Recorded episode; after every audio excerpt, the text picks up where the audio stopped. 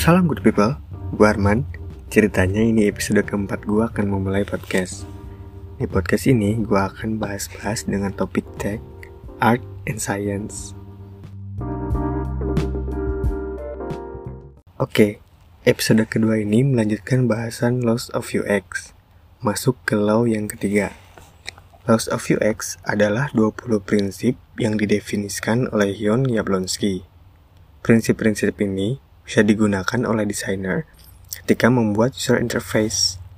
Pada dasarnya, kita sebagai manusia punya blueprint tertentu dalam melihat dan memproses hal-hal di sekitar kita. Nah, ilmu psikologi yang diterapkan dalam Loss of UX membantu kita dalam menerjemahkan blueprint itu. Jadi dengan Loss of UX ini, kita bisa membuat human-centered products dan experience yang lebih intuitif.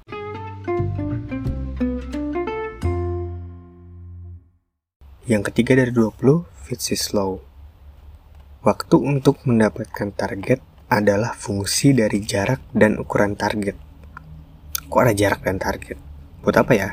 Pada 1945, seorang psikolog bernama Paul Fitz meneliti, meneliti sistem motorik manusia. Dia menemukan bahwa waktu yang diperlukan untuk berpindah ke suatu target bergantung dari jaraknya ke target itu tapi berbanding terbalik dengan ukurannya. Jadi menurut Law ini, pergerakan yang cepat dan ukuran target yang kecil menghasilkan tingkat kesalahan yang tinggi. Soalnya ada trade-off akurasi kecepatan itu tadi. Terus apa urusannya sama UX atau UI? Jadi, Law ini mempengaruhi kebiasaan dalam membuat tombol yang interaktif menjadi besar terutama di perangkat mobile yang biasa kita operasikan dengan touchscreen. Kenapa?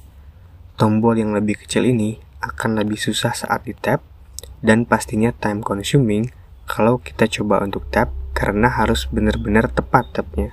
Begitu juga jarak antara user task atau attention area dengan tombol yang berkaitannya. Harus dibuat sedekat mungkin.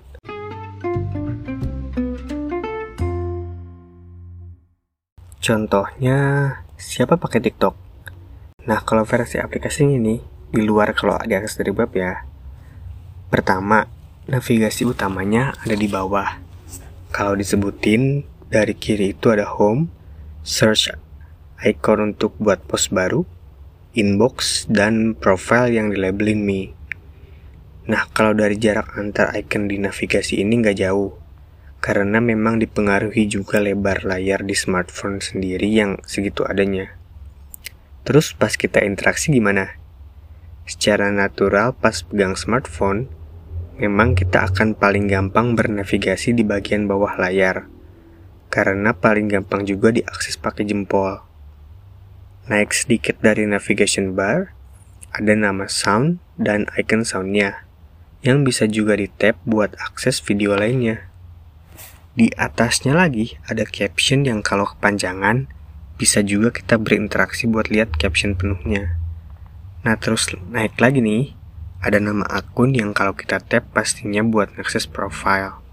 Bergerak ke sisi kanan, masih dilihat dari bawah, ada icon share, komentar, love, dan foto profile.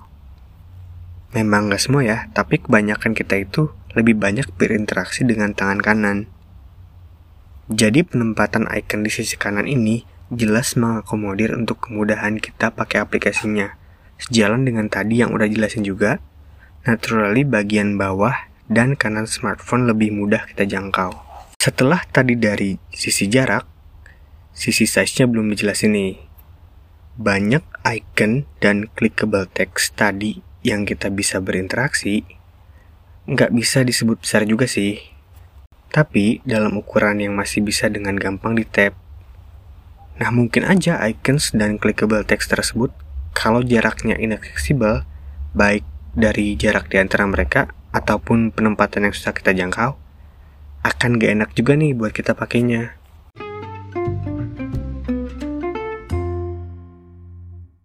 Oke, jadi poin-poin yang bisa kita simpulkan dari Fitz's Law ialah satu touch targets harus cukup besar bagi user agar bisa memilihnya secara akurat.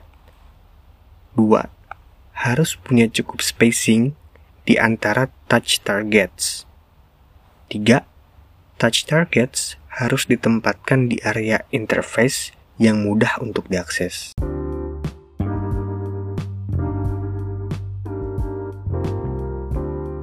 Oke, sampai di sini pembahasan Loss of UX yang ketiga.